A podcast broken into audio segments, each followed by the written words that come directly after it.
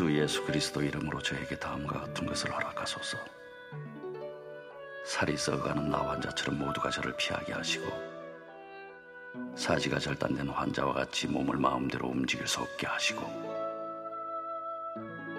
두 뺨을 떼어내어 그 위로 눈물이 흐를 수 없도록 하시고 입술과 혀를 짓지으시어 그것으로 죄를 짓지 못하게 하시며 손톱과 발톱을 뽑아내어 아주 작은 것도 움켜질 수 없고 어깨와 등뼈가 굽어져 어떤 짐도 질 수 없게 하소서.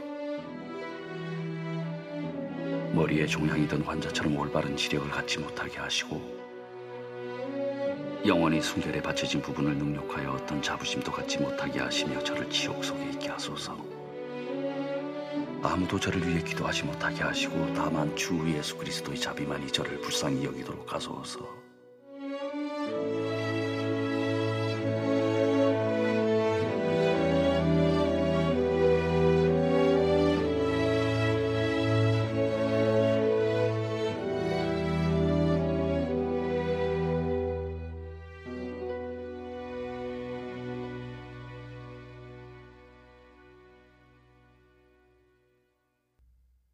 5월 31일 화요일 FM 영화 음악 시작하겠습니다. 저는 김세윤이고요. 오늘 첫 곡은요. 영화 박쥐에서 귀여운 뱀파이어였습니다. 그 전에 들려드린 영화 속의 어, 장면이기도 하고요. 사운드 트랙에 아예 하나의 트랙으로 들어가 있죠. 상현의 기도였고요. 목소리는 송강호 배우였습니다. 자, 일단 박수로 시작할까요? 이게 주말이 끼어 있어서 좀 뒷북이 되어 버렸지만 음, 2009년 칸 국제영화제에서 심사위원상, 바로 이 박지로 심사위원상을 받은 배우와 그리고 감독이죠. 박찬욱 감독 그리고 송강호 배우께서 이번 칸 국제영화제에서 모두 상을 받았습니다. 서로 다른 영화로 상을 받았죠. 박찬욱 감독은 헤어질 결심으로 감독상을 받았고요. 어, 송강호 배우께서는 브로커, 고레다 히로까지의 브로커로 남자 배우상을 받았습니다. 보통 많은 언론에서 나무 주연상이라고 번역을 하는데 뭐 틀린 말은 아닐 텐데요. 칸에는 주연 조연 구분이 없어요. 그냥 남자 배우상, 여자 배우상 두 개만 있습니다. 보통은 주연이 받긴 하는데 때로는 조연이 받을 때도 있거든요. 이번 영화에서도 송강호 배우가 단독 주연이라고 하기에는 비중이 그렇게 뭐 원톱 영화처럼 많지는 않다고 하잖아요. 그렇기 때문에 남자 주연상이라는 표현보다는 사실은 남자 배우상이 좀 더 정확한 표현이긴 합니다. 어쨌든 중요한 건 상을 받았다는 거고요. 송강호 배우께서 받은 상으로 어떠한 기록이 완성이 됐냐면 칸 국제영화제의 본상 부문이 있거든요. 뭐 황금종려, 그랑프리, 어, 그랑프리는 심사위원 대상이죠. 그리고 심사위원상이 있고요. 감독상, 각본상, 그다음에 여자 배우상, 남자 배우상이 있거든요. 이 주요 일곱 개 부문 중에서 유일하게 빈칸으로 남아있던 마지막 부문 남자 배우상이 채워진 거예요. 한국 영화가 일곱 개 부분을 어, 한 번 이상씩은 다 받은 거죠. 황금종려상 기생충, 심사위원 대상은 올드보이, 심사위원상은 박쥐, 감독상은 임권택, 박찬욱, 각본상은 이창동 감독이 시로 받았었죠. 그리고 전도연 배우가 밀양으로, 송강호 배우가 브로커로 각각 배우상을 받았습니다. 어, 이것도 사실은 굉장한 기록이에요. 어, 한 나라의 영화가 칸 영화제의 일곱 개 부문 모두를 한 번씩은 수상했다는 것도 굉장한 기록이라고 생각합니다. 여러모로 신나고 그리고 즐거운 주말이었습니다. 음, 그래서 오늘은 박지로 시작해봤습니다. 제가 주말 방송을 녹음을 해놓고서 수상 결과를 모른 채 방송 시간은 어, 수상 결과가 나온 다음에 방송이 되는데 저는 그걸 어, 수상 결과 나오기 전에 녹음을 했었거든요. 이 방송 나갈 때 과연 상을 받았을까 아닐까 예, 생각했었는데 하나도 아니고 두 개나 받을 줄은 몰랐습니다. 예, 새벽에 생중계를 보면서 깜짝 놀랐네요. 다시 한번 축하드립니다. 박찬욱 감독 그리고 송강호 배우 이 감독과 배우도 물론 축하드리고 음, 박찬욱 감독의 영화를 응원하고 지지해온 관객들 그리고 송강호 배우의 연기에 울고 웃었던 관객들 우리 모두 함께 축하받을 자격이 있다고 생각을 해요. 두 분이 그러셨잖아요. 예. 어, 시상식 끝나고 나서 음, 한국 영화가 이렇게 잘 나가는 이유에 대해서 웬만해선 만족할 줄 모르는 한국 관객들에게 시달리다 보니 이렇게 영화가 질적으로 좋아지는 것 같다라고 농담 반 진담 반으로 했었잖아요. 어, 저도 동의합니다. 그래서 이런 상을 받을 때마다 한국 영화의 관객들도 함께 좀 뿌듯해하고 어, 우리의 지분도 약간은 있다고 예, 스스로 자부심을 가져도 된다고 늘 생각합니다. 우리 모두가 좀 기분 좋은 주말을 보내고 맞이하는 월요일 밤 화요일 새벽입니다. 5월 31일 FM 영화 음악 시작할게요. 문자 번호 샵 8000번이고요. 짧게 보내시면 50원, 길게 보내시면 100원의 추가 정보 이용료가 붙습니다. 스마트 라디오 미니 미니 어플은 무료이고요. 카카오톡 채널 FM 영화 음악으로 사연과 신청곡을 남겨 주셔도 됩니다.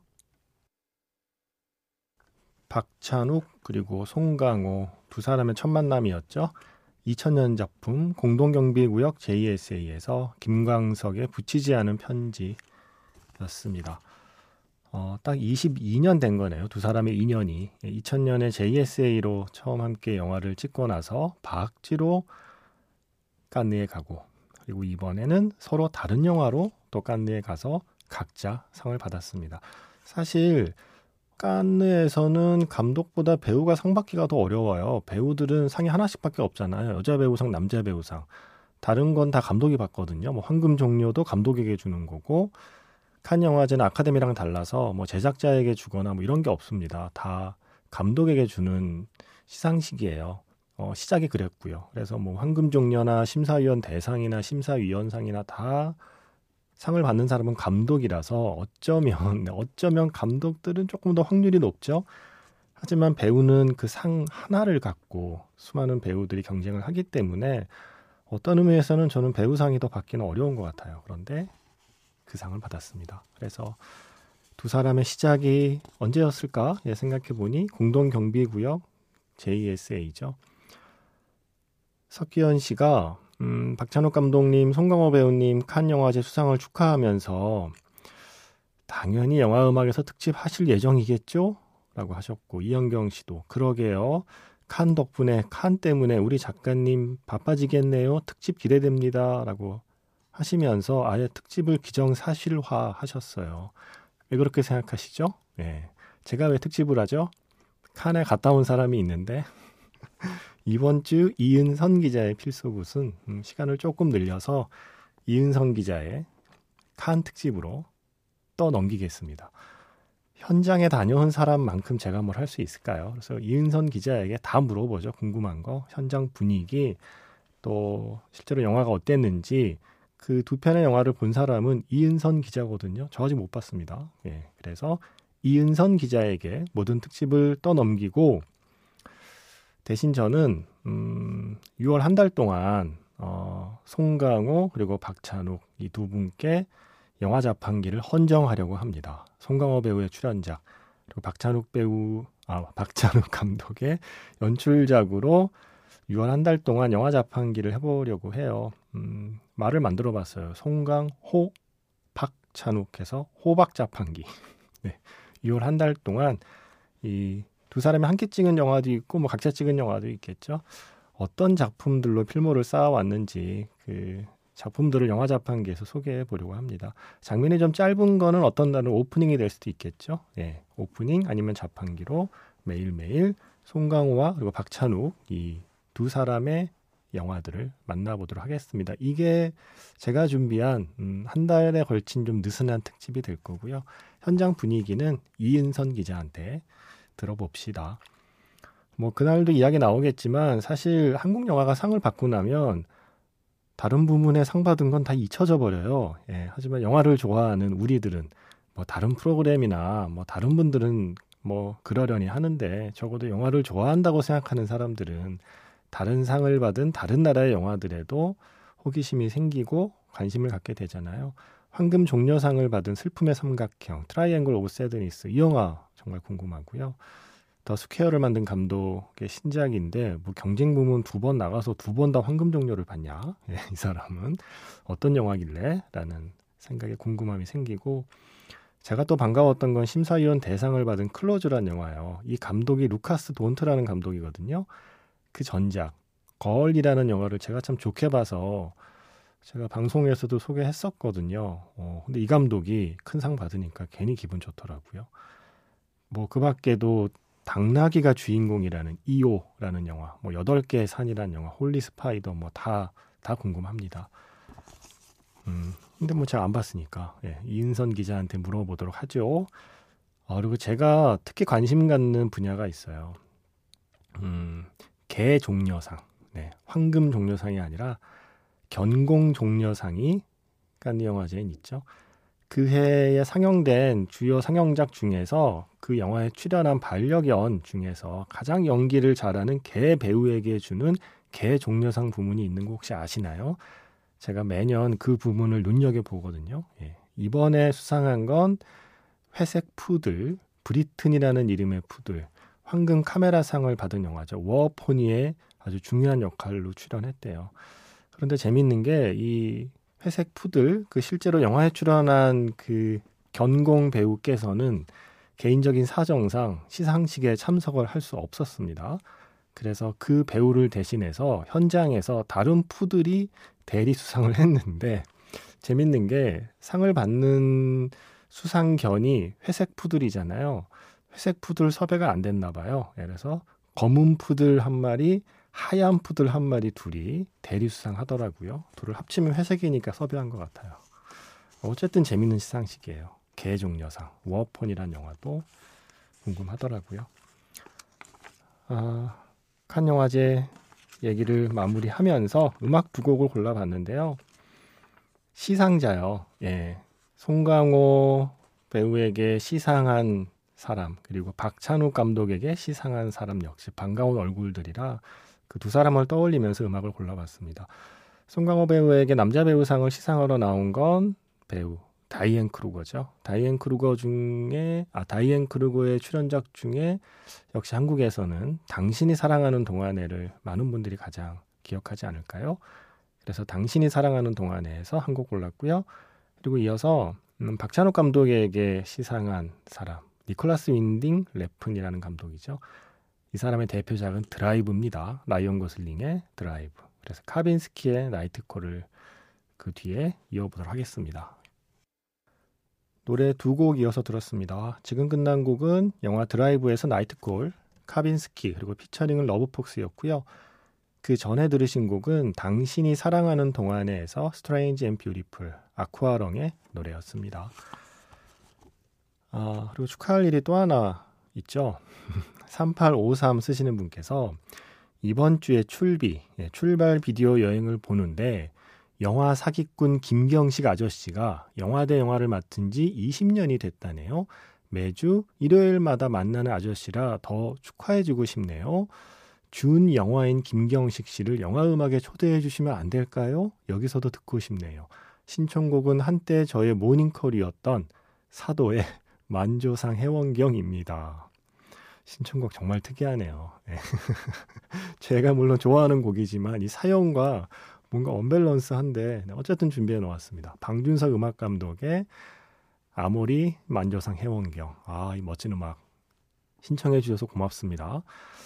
아, 그리고 맞아요. 영화 대영화 20년이라고 지난주에 김경식 씨가 예, 김경식 선배께서 저한테 문자를 보내셨어요. 뭐 덕분이다라는 네, 공치사와 함께 제가 함께한 건 10년이거든요. 한 10년 정도? 10년이 채 안 되는 것 같아요. 20년 정도의 그 영화 대영화 중에 한 절반은 그래도 저하고 호흡을 맞췄었네요. 제가 쓴 대본을 김경식 씨께서 재밌게 읽어주셨죠. 그래서 안 그래도 축하 인사하고 예 그리고 방송 끝나고 예 주말에 그 출발 비디오 여행 끝나고 김경식 아저씨께서 예 3853 쓰시는 분이 아저씨라고 했으니까요. 김경식 아저씨께서 자신의 SNS에 20주년의 소감을 올렸는데 거기에 이제 뭐 고마운 사람 이름에 저를 쓴 것 같아요. 그런데 오타로 예, 김세윤 한국말은 아다르고 어다르다고 했는데 예, 어이가 아니라 아이로 제 이름을 쓰신 걸 보면 음, 우리 사이가 돈독하진 않았구나. 어, 라고 또 한참 또 예, 댓글로 말장난을 주고 받았었습니다. 아 그러고 보니 한 번도 영화 음악에 초대할 생각을 안 했네요. 이 등잔 밑이 어둡다고 어, 모셔볼까요? 예, 네, 모셔서 김경식이 좋아하는 영화는 무엇인지 한번 물어볼까요? 저도 이런 얘기는 안 해본 것 같아요. 예, 가끔 술을 마셔도 영화 얘기 잘 안 하거든요. 우리는 맨날 하는 일이 영화인데 뭐 만나서까지 영화 얘기는 잘 안 하잖아요. 어, 저도 궁금하긴 하네요. 어, 이거 한번 네 한번 물어볼게요. 예. 아 네. 어쨌든 축하드립니다. 20년이라니. 예. 처음 시작하실 때만 해도 예, 20년이 될 거라고는 생각도 못 하고 그랬었는데 예. 사람 일은 모르는 거죠. 진심으로 축하드립니다. 영화 대영화를 좋아하는 많은 분들께 어, 3853 쓰시는 분께서 예, 대표로 신청곡을 보내주셨는데 영화 사도의 아모리 만조상 해원경을 신청하셨고요. 아 여기에 무슨 음악을 붙이면 좋을까? 지금까지는 보통 전우치의 궁중악사나 아니면 싱싱의 사설 남봉가 같은 거를 주로 붙였죠. 같은 국악 리듬이라는 이유로 뭐 같은 국악적인 요소가 있긴 한데 오늘은 조금 다른 노래로 이어보겠습니다. 그 뒤에 이어질 노래는 영화 담보에서 서태지와 아이들의 하여가 이렇게 두 곡 듣겠습니다.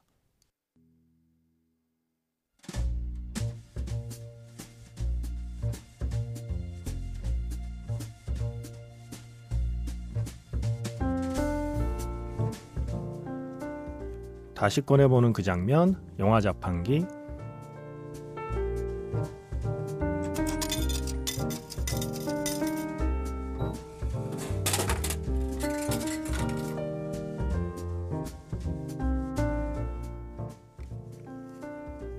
다시 꺼내보는 그 장면 영화 자판기. 오늘 제가 자판기에서 뽑은 장면은요 영화 82년생 김지영에서 한 장면입니다. 늦은 밤 인적이 드문 버스 정류장. 버스에서부터 뒤에 바짝 붙어있던 남학생이 뒤따라 내렸습니다. 다행히 승객 중에 한 분이 눈치를 채고 다급히 따라 내려주신 덕분에 큰 화는 면했죠. 그런데 마중 나온 아빠는 자꾸 지영이를 타박합니다. 그날의 서운하고 또 뭔가 마음이 억울했던 기억은 어른이 되어서도 쉽게 사라지지 않습니다.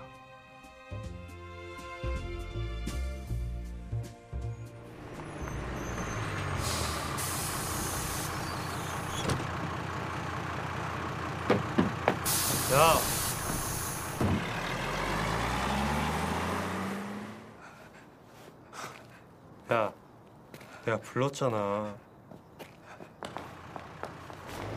학생! 학생! 이거! 이거 놓고 내렸어요! 어떻게? 어, 어, 많이 놀랬죠? 괜찮아요, 괜찮아.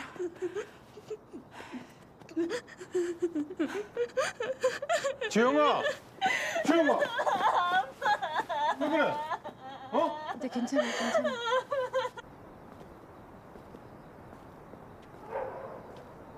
아니, 왜 그렇게 학원을 멀리 다녀? 어? 당장 옮겨.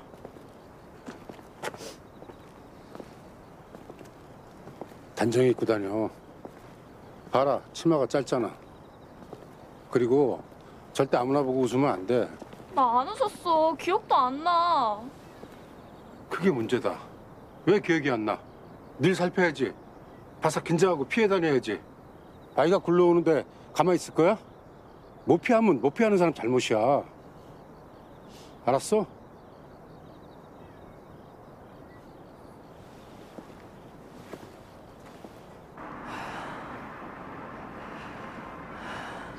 괜찮으세요?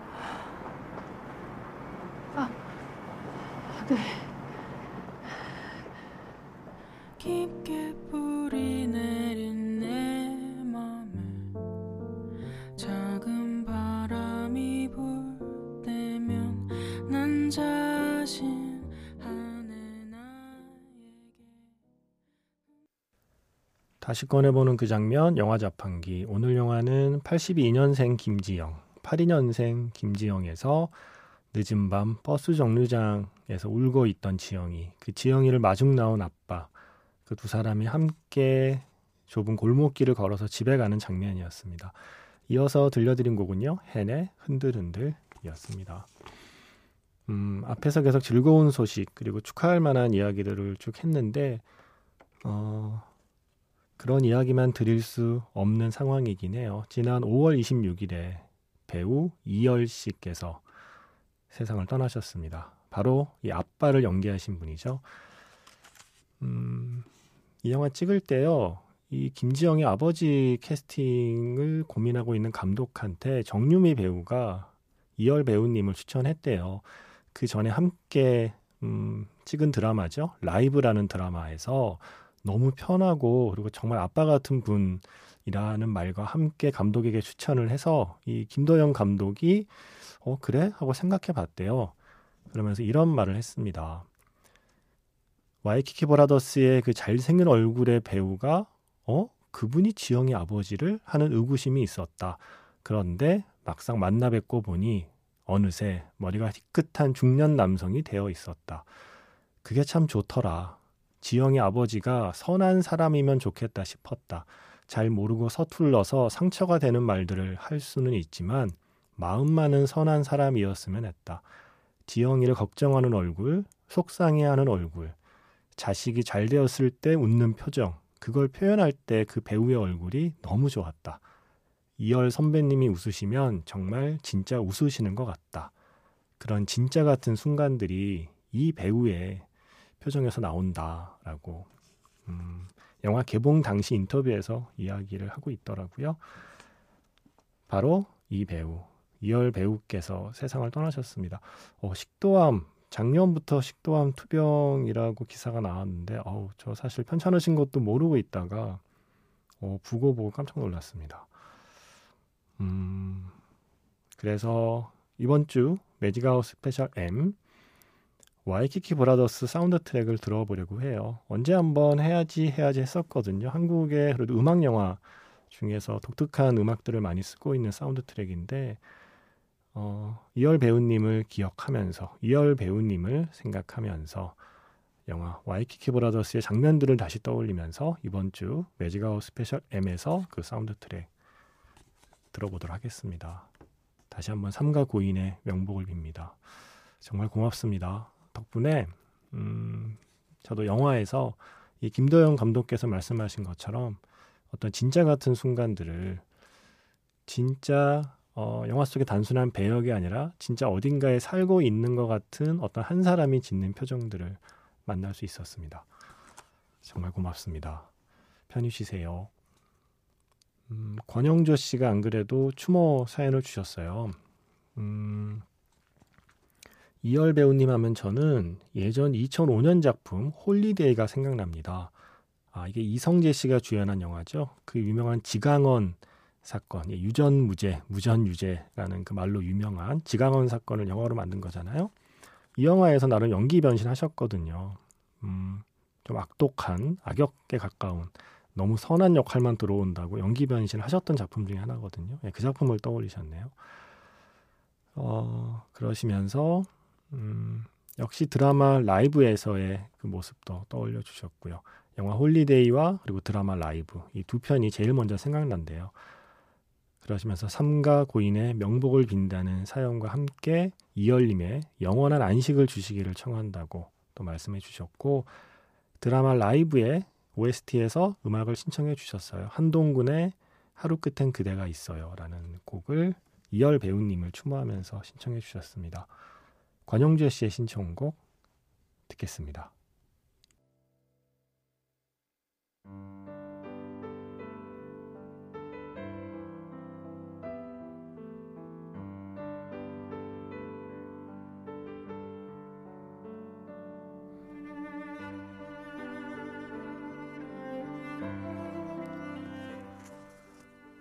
마지막 곡은요. 어, 얼마 전에 소개했던 영화죠. 굿바이 에서 메인 테마 Departure입니다. Dream Songs 앨범이 있죠. 히사이시 조의 앨범 자신의 음악을 새롭게 편곡해서 연주한 그 Dream Songs 앨범 버전으로 오늘 다시 한번 듣겠습니다. 5월 한 달 동안 음,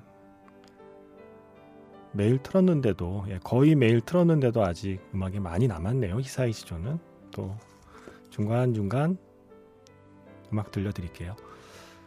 저는 내일 다시 인사드리겠습니다. 지금까지 FM 영화 음악 저는 김세윤이었습니다.